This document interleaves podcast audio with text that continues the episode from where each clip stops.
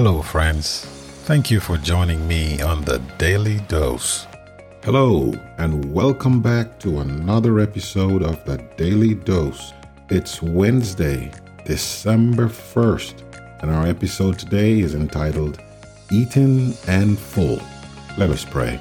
Father God, we just want to thank you for keeping us, for blessing us with life, and bringing us back to another day, Father, where we can worship you and we can study your word. Fill us now with your Holy Spirit, we pray. In Jesus' name, amen.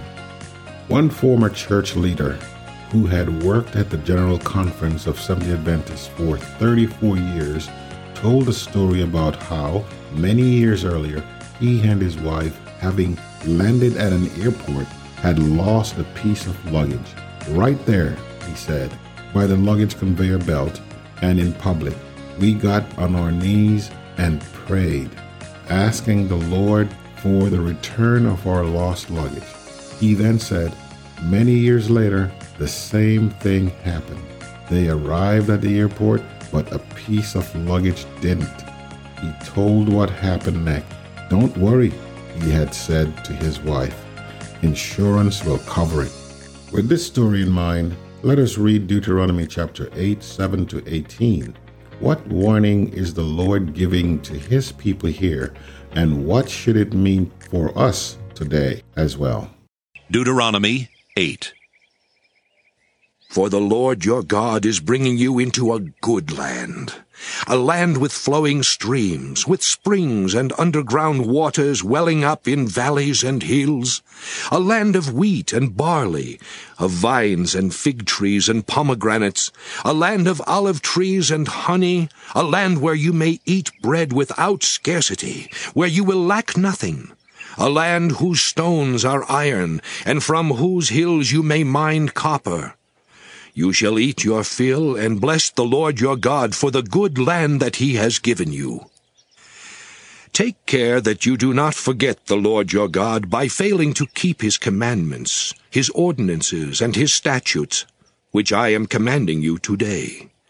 When you have eaten your fill and have built fine houses and live in them, and when your herds and flocks have multiplied, and your silver and gold is multiplied, and all that you have is multiplied, then do not exalt yourself, forgetting the Lord your God, who brought you out of the land of Egypt, out of the house of slavery, who led you through the great and terrible wilderness, an arid wasteland with poisonous snakes and scorpions. He made water flow for you from flint rock, and fed you in the wilderness with manna that your ancestors did not know, to humble you and to test you, and in the end to do you good. Do not say to yourself, My power and the might of my own hand have gotten me this wealth.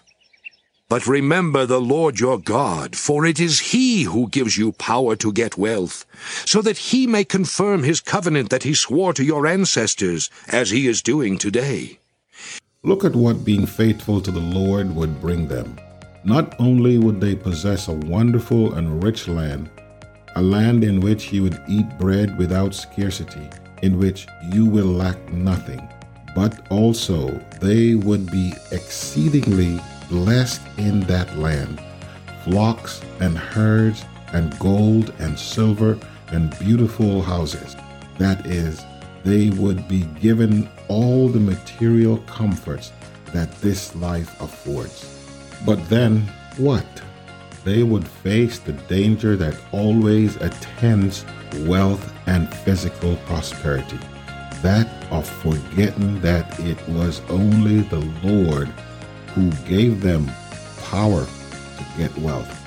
Maybe not at first, but as years go by and they have all the material comforts that they need, they will forget their past, forget how the Lord had led them through that great and terrible wilderness, and indeed think that it was their own smartness and talents that enabled them to be so successful. This is precisely what the Lord was warning them against doing, and unfortunately, especially as one reads the later prophets, this is exactly what happened to them.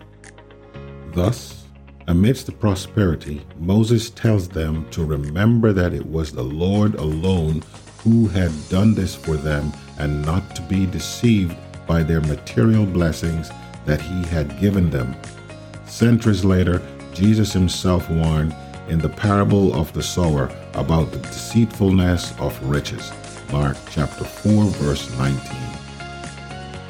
No matter how much money and how many material possessions we have here, we are all flesh and blood awaiting a hole in the ground. What should this tell us about the dangers that comes from wealth in that wealth can make us forget our need of the only one who can deliver us from that hole in the ground? That is a thought to ponder. Well, thank you for joining us today. Join us tomorrow when we continue our study with the next episode entitled Remember That You Were a Slave. Let us pray. Father God, we just want to thank you for this episode, Father, that reminds us that things, material things on this earth cannot save us. It is only you who can. So help us to accept your Son Jesus as our Savior. In Jesus' name, amen.